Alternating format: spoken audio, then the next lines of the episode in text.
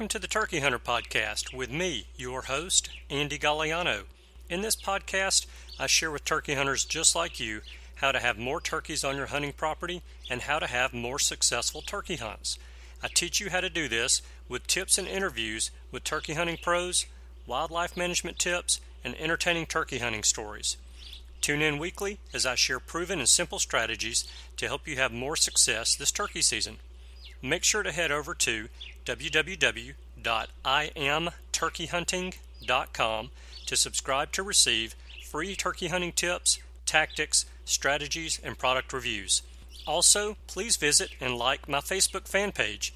Go to Facebook and search I Am Turkey Hunting and also feel free to post your turkey hunting photos from this past season and let us know where and when you killed your bird. For all of you Twitter users out there, please follow me on Twitter, where my handle is at Turkey Hitman, and I will be sure to follow you back. And now, for this week's show. Hello, and welcome back to this week's episode of the Turkey Hunter Podcast. You are listening to episode number 233 A Catch and Release turkey hunt. And I am your host and the guy who struck out in Arkansas this past weekend. And I'll tell you a little bit more about that. But right now we are 13 days, 1 hour, 33 minutes, and 41 seconds away from the end of spring turkey season in Alabama. Just over 13 days away from me having a bottom lip poked out for months. So, hey, I want to run something past you guys. So, I've had an opening on my out of state trip to New York and Vermont pop up here over the past week. One of the guys had something come up and he's not going to be able to go. And so I figure why not throw it out there and see if any of you guys want to join us? So you'll be hunting with my buddy Chip, Yankee John, and me. We're actually going to start out in New York and hunt there for two or three days until we all tag out. Then we're going to Vermont and we're going to hunt there for two or three days until we tag out. And hopefully, our next move is not to go get on an airplane and fly back home, but to go to Maine and hunt some public land there and see if we can't tag out in Maine as well. So the dates are we are arriving in New York on May the 19th and we are departing from Vermont on May the 26th. So we would be hunting all day May the 20th, 21st, 22nd, 23rd, 24th, 25th, and the morning of the 26th. The trips to New York and Vermont are guided hunts. Actually, I think they're kind of semi-guided hunts, but it's going to be the probably the quickest and easiest and higher percentage way of getting a bird in those two states in a short period of time. So I want to throw that out there for you guys. If you're interested, hit me up, Andy at iamturkeyhunting.com, and I can go through all the details with you. But I do want to tell you, you're probably going to spend close to two grand, depending on how you get there, whether you're flying or driving, because you'll pay for not only the hunt, but you'll have tips, food, lodging in New York, licenses, and miscellaneous expenses as well. It's short notice. I hate that it's short notice, but I thought, hey, why not throw it out there to you guys and see if one of you want to join us on this trip to see if we can knock three more states off of our lists of states that we need to complete a super slam. So again, hit me up. I'll be glad to give you a call with all the details of the trip and see if it's something that fits your budget and if it's something you want to do. We'll be hunting in pairs, so chances are you would hunt with all three of us on the trip. We'll kind of swap out and get around a little bit, so to speak. So, anyway, email me andy at iamturkeyhunting.com. Include your phone number in the email, and I will call you and give you some more details on the trip, and we'll see if we can make it happen. Now, so I told you I struck out in Arkansas, and actually, Cameron struck out in Arkansas as well. Have you ever had one of those hunts or series of hunts that just seem to have blunder after blunder after blunder? Well, that's kind of the way I felt about the Arkansas trip, and here's why. Cameron and I had an issue with birds gobbling and not moving, whether they were in their strut zone or their feet had been concreted to the ground. I don't know, but we would get in an area with a turkey that was gobbling and he would not budge. He would not move. And so we struggled with that. we struggled with it for several days, as a matter of fact. My usual modus operandi is that if I hear a turkey gobbling and I sit down and I call to that turkey and he responds, and then after some time, I'm still calling to him, but he shuts up. After 30 minutes to an hour, I usually will get up and walk into the area where that turkey was because I want to know is there some reason why that turkey would not come to me? Is there a ditch? Is there a fence or a piece of a fence? Is there a blowdown? Is there a cliff? Why would that turkey not come to me? Maybe the turkey just called in a hen. Most of the time, we never know that unless we hear the hen calling but we couldn't get turkeys to move. And when we would walk into the area to see why the turkey wouldn't move, the turkey's still there. And of course, he pitches off the ridge and we never see him again. Well, that's not 100% true either. Specifically, my hunt where I spooked the same bird twice off of two different ridges. He flew from one ridge to the other the first time I spooked him, I went around on that ridge, got on him again. He actually did come in, but he was clucking. And I turned around to look and didn't see anything. And after 30 minutes, I got up, started walking, and I bumped him again. And he pitched off to the next ridge, and I couldn't find him that time. But we had a great time. You know, I came back with a new respect for Arkansas turkey hunters. Not that I didn't have any respect for them to start with, but the fact that they have a two week long season in Arkansas makes turkey hunting extremely difficult because you have to hunt when you get the opportunity to go. It's not a case where you can say, you know what, it's raining today. Saturday, I have the day off, but it's raining, so I'm not going to go because I can go next Saturday. You've got to go. And that's exactly what we have to do when we go on these trips out of state. We've got a set number of days that we're there. We've got a set amount of time to get the job done, and we've got to make it happen. It doesn't matter if on day one it's 85 degrees and the wind's blowing 20 miles an hour. On day two, it's 78 degrees and the wind's blowing 20 miles an hour. On day three, it's absolutely gorgeous with four mile an hour winds. On day four, it's raining 48 degrees and the wind's blowing 20 miles an hour. Or day five, when it's 42 degrees and cloudy and spitting rain and the wind's blowing 20 miles an hour. That's what Cameron and I dealt with the entire trip. We had one day where we had beautiful weather. It was just a bluebird day, temperature in the upper 60s, mid 60s, very little wind, and that was the day we had the most activity. That was the day that, well, that was the day we heard the most gobbling. That was the day that I thought that we were going to kill, but it didn't happen.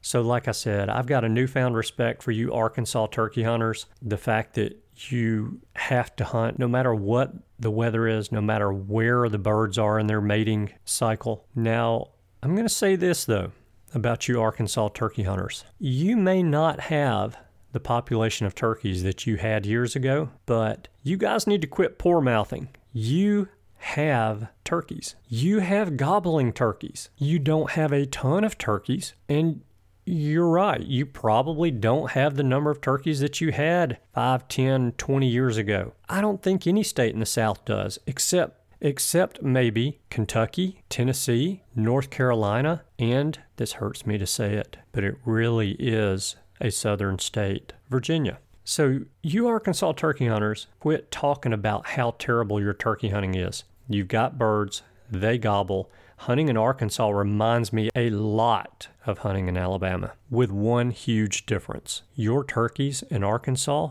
gobble. Our turkeys in Alabama do not gobble. You guys have beautiful, absolutely gorgeous countryside to chase birds in. You have very well managed national forest and WMAs to hunt. And yeah, you probably have to work a little bit to find some birds, whereas you probably didn't have to do that 10 years ago. But you've still got birds. You've got enough there to go out and hunt and enjoy yourselves and not worry about the fact that you might be doing damage to your population. All right, so with all that said, Cameron and I had a great time, and I think we have a plan for next year already for when we go back to Arkansas. And I think it's a pretty good plan. You know, with all the mix ups, bad luck, and blunders that happened in Arkansas, we were around birds the entire trip. And since I'm on the topic of not getting it done in the turkey woods, that's what today's entire show is about.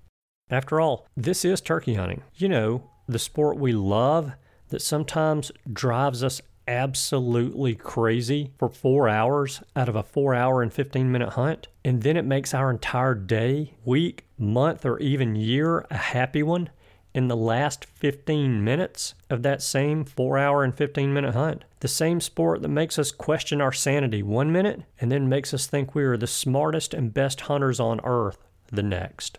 Well, today's story is that hunt that makes me think I am the smartest and best turkey hunter on earth. Now, today I know I'm not, but you couldn't convince me of that on the day of this particular hunt. So here's the story. My buddy Joey invited me to hunt his new hunting club in West Alabama. And the day before the hunt, he shared a couple of pins with me on OnX so that I could study the map and learn a little bit about the area see where we're going to be. And he tells me that we're going to meet his friend John at his hunting camp as well, so that John can join us on a turkey hunt. So Joey and I arrive at his hunting camp around 5:20. Now you can just barely see dawn's crack at about 5:30. The turkeys don't even really gobble until about 5:45 or 10 till 6. So we were plenty early, but we went ahead and got in the truck, drove to the area that we were going to be at, and parked the truck, walked up on top of a hill, and stood there and listened. Now, John is a new turkey hunter, and I actually think this was John's second or third time to go turkey hunting ever, and he had not heard a turkey gobble ever. So we're standing up on this ridge, and I'm hooting and hooting and hooting and nothing. And I hoot and a turkey gobbles a long way off. And I pointed in that direction and I look at John and Joey and they're looking at me with a blank stare. Well, I'm 100% sure that I just heard a turkey. A lot of times these almost 50 year old ears fail me and I'm not real sure what I hear, but I was 100% sure of what I heard, even though it was a long way off. So we get our phones out, we're looking at OnX, and we kind of pinpoint where I think the bird is. And I said, before we leave this spot, though, let me hoot again and see if he'll gobble. And if he will, maybe we can get a better location on him. So I hoot and he responds. And he is exactly where I thought he was. We draw a line on OnX from where we are to where the turkey is, or we think he is. And it's three quarters of a mile. So I look at Joey and John and I said, We've got a three quarter of a mile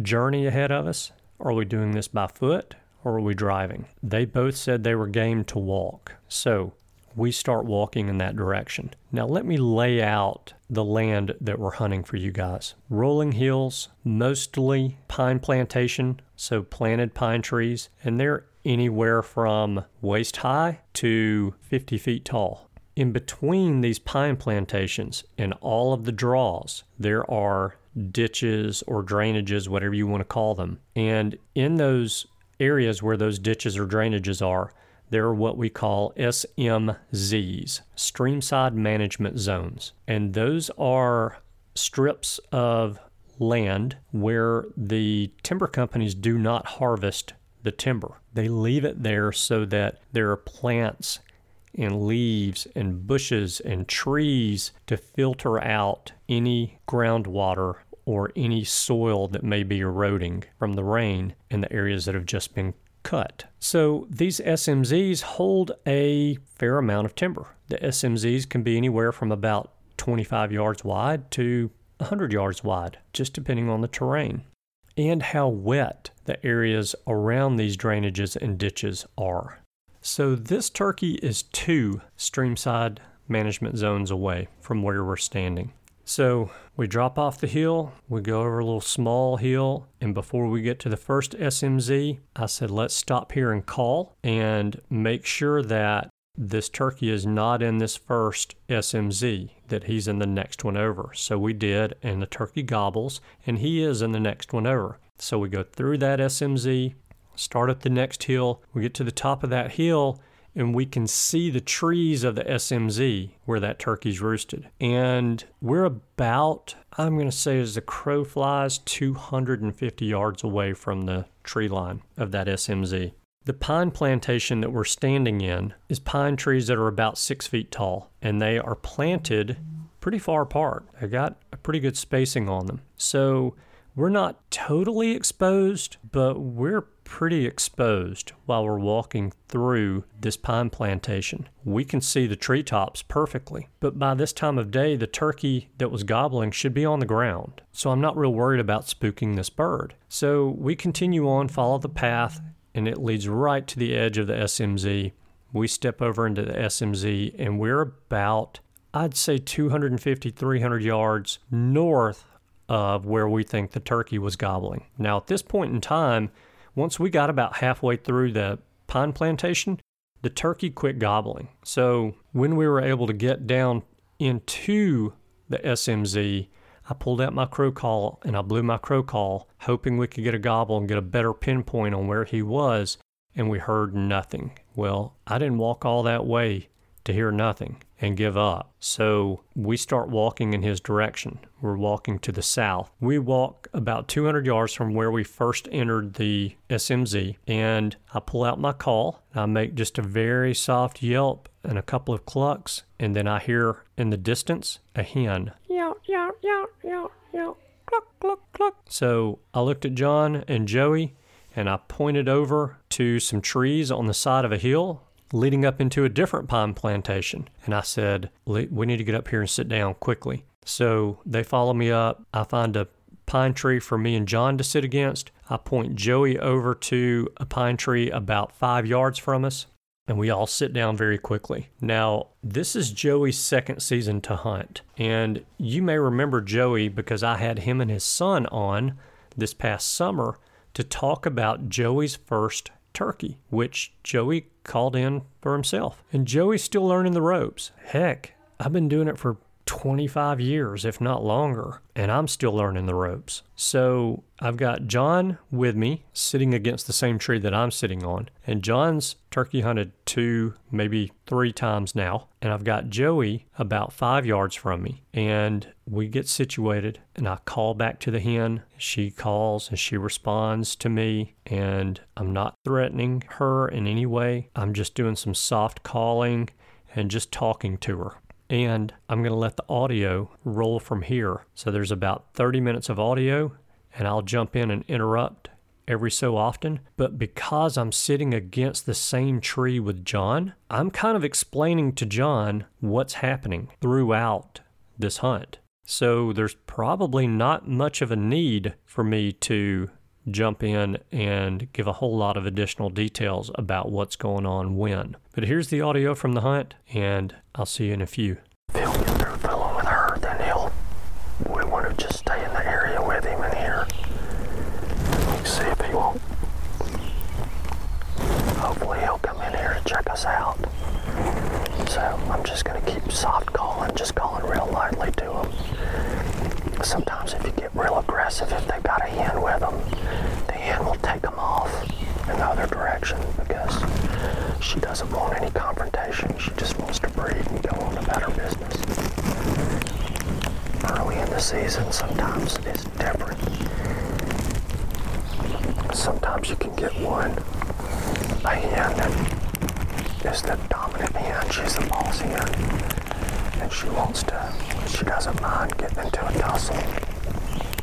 But this time of year, it's better just to take an approach of just, hey, I'm over here, you know, kind of minding my own business.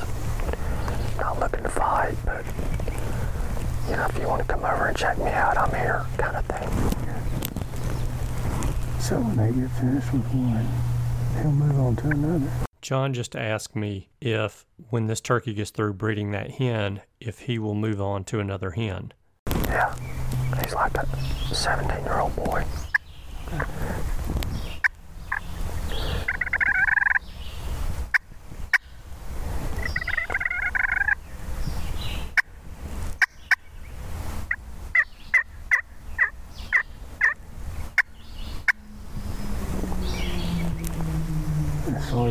Hens go? How many times do they breed? Typically, they'll breed uh, at least once a day for about two to three weeks straight.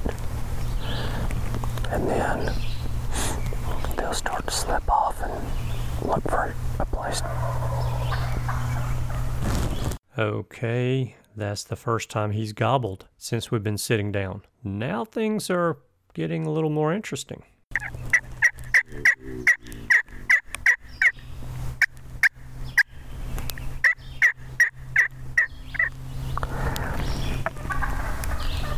So, when he just gobbled, he's telling her, I'm over here.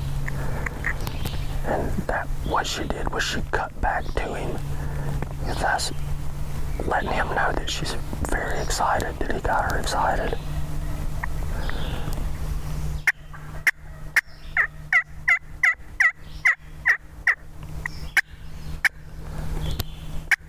So she's moving to him. Well, We actually, can't do that. yeah, we can't do that. Typically, the hens will go to the gobblers. But he's moving this direction. He's getting closer.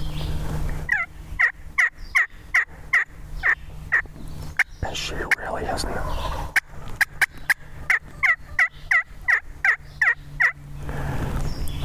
She really has not moved a whole lot from where she was.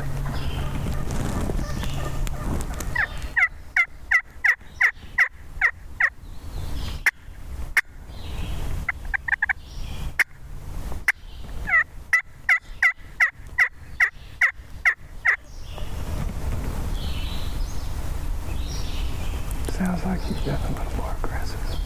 John just said it sounds like he's gotten more aggressive. And he's right, that gobbler is getting more aggressive. But if you'll notice, my approach to this calling scenario has now changed. And you'll hear why in just a minute. Oh, yeah.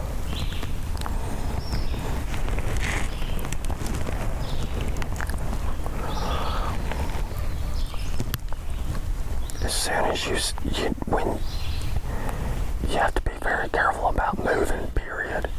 But when you see them, you need to let me know, hey, I see one, so I know not to move any, and I'll do the same for you. But what you need to do in order to get your gun around to where you can shoot is you need to wait until he steps behind a tree that's close, very close to him. And when he steps, you can't see his head, he steps behind a tree, then you can move your gun over and get on that tree. Then that way when he steps out, if he steps out to the right, you just have a little movement to the right.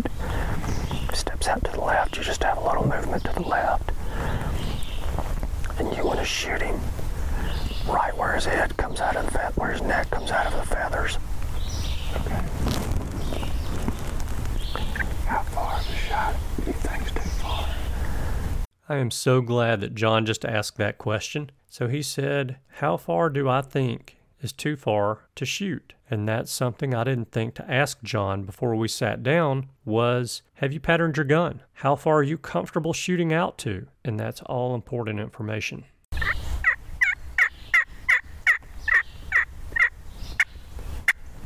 Have you patterned that gun?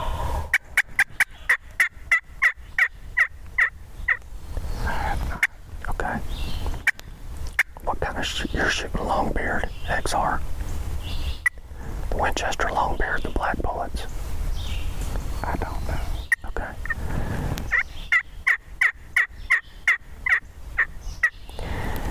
So let me see if I can find you a good landmark.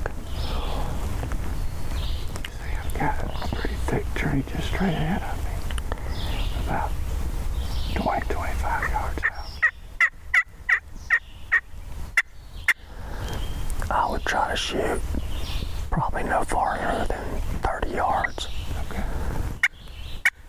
Now I know what you're thinking. Come on, Andy. Longbeard XRs, you can kill a turkey out to 50 yards with a 12 gauge easily. And you're right. John is shooting a 12 gauge, and John is shooting Longbeard XRs. The reason that I know that he's shooting Longbeard XR, even though he doesn't know it, is because he dropped a shell when we got out of the truck, and I found it and picked it up and handed it to him. And you know I looked at it before I handed it to him. Longbeard XR. Now, The reason I told him 30 yards is because I've looked at John's shotgun. I haven't touched it, I haven't held it and fondled it like I normally would a gun, that is.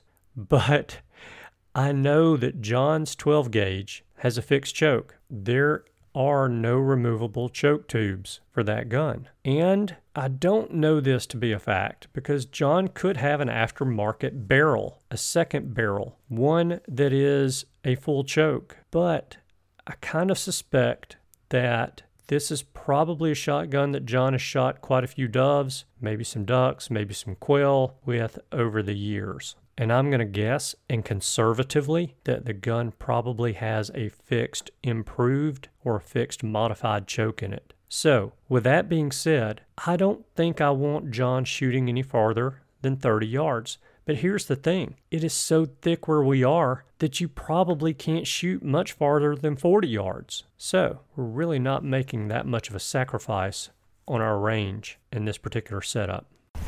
You see that just to the left, maybe 10 o'clock. You're 10 o'clock, that huge oak tree right there. Yeah. You see the tree behind it, kind of across the creek, or at least that little bottom. It's another oak tree leaning the same direction the big one is. In that gap to the left of the big oak tree, see the little pine tree? There's a tree about smack dab in the middle of that gap between the little pine and the big oak.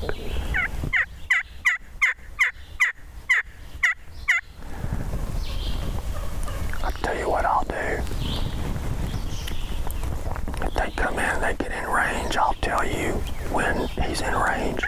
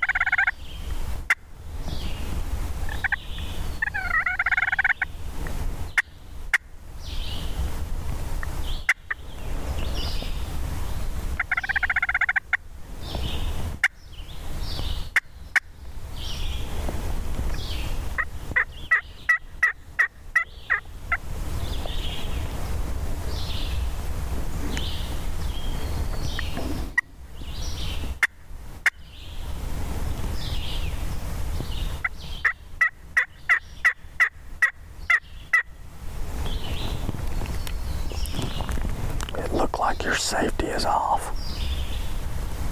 Is your safety off on your gun? It is. Alright, put it back on. That that clicking sound is not even gonna faze him. It's not like a deer. So we just keep it on until he gets in range. He gets behind a tree, you can move on him, and when you move on him, you click that safety off and just be your finger on the trigger at that point. So when he steps out, you can just bust him. Clicking doesn't them. Doesn't faze him at all. It'd make a deer leave the country, as you know.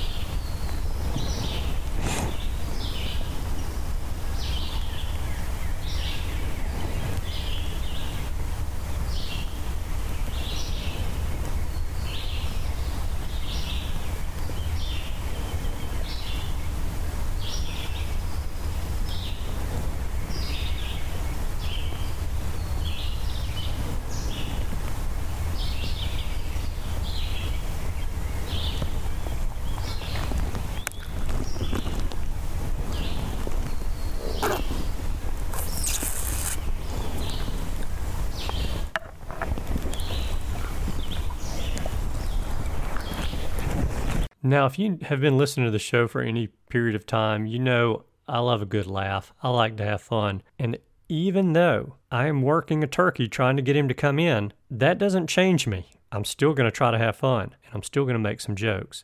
So, what you're about to hear is me getting Preston Pittman's flap and scratch out of my vest. And you've heard me talk about the flap and scratch before. So, for those of you who haven't, the flap and scratch is basically a little camouflage pouch that has something inside of it that when you crunch it up sounds like a turkey walking in the leaves or scratching in the leaves. That's the scratch part of the flap and scratch. The flap part of it is you can grab one end of it in your left hand and the other end in your right hand and pop it back and forth. Moving your hands closer and farther apart, you can pop it and it will sound like wings flapping. So that's the noise that you're about to hear.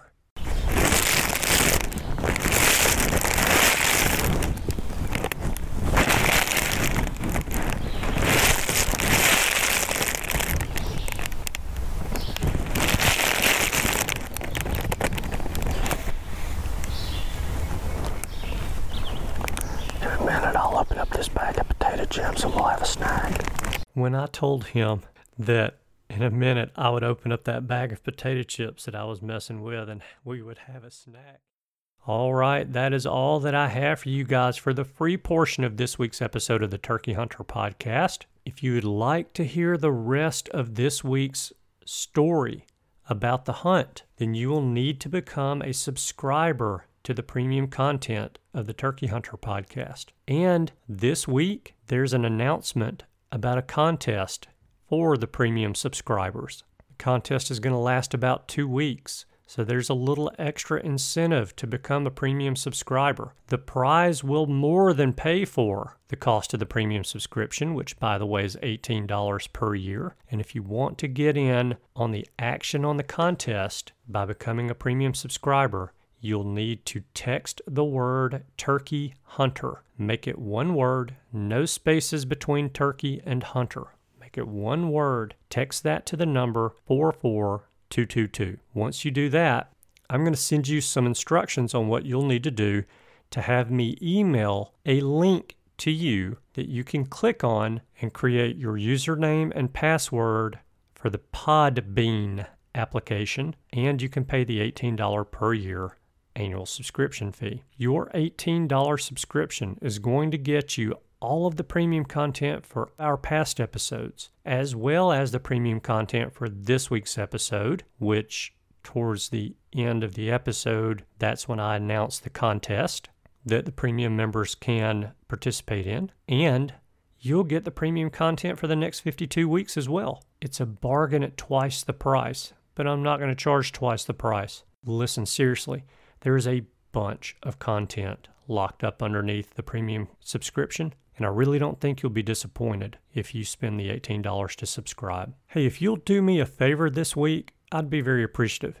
If you'll go to my website, that is theturkeyhunterpodcast.com, and click on the link for this week's show, which is episode number 233. Click on that link and then copy the URL from the address bar on the top of the page. If you would then go to one or two of your favorite turkey hunting Facebook fan pages and post that link for this week's show that you just copied with a nice comment about the show, I'd be very appreciative. It'll take you about a minute, maybe two minutes of your time to do that for me. But I, it will do a world of good for spreading the word about the show. With that said, thank you guys so much for tuning in this week. I know that you have choices. I appreciate you spending your time with us. I hope you have a wonderful week, and I look forward to seeing you again next week. Goodbye. Thanks for tuning in. You were just listening to the Turkey Hunter podcast. If you enjoyed the show, please go on over to iTunes and leave a five star review. And make sure to head over to www.iamturkeyhunting.com to subscribe for free turkey hunting tips, tactics, strategies, and product reviews to help you have a more successful turkey season. And stay tuned for upcoming episodes on hunting afternoon birds, how to film your hunt, and the breeding cycle of hens, as well as some guest interviews. Thanks again for listening. We know your time is valuable, and we appreciate you sharing some of it with us. See you next week.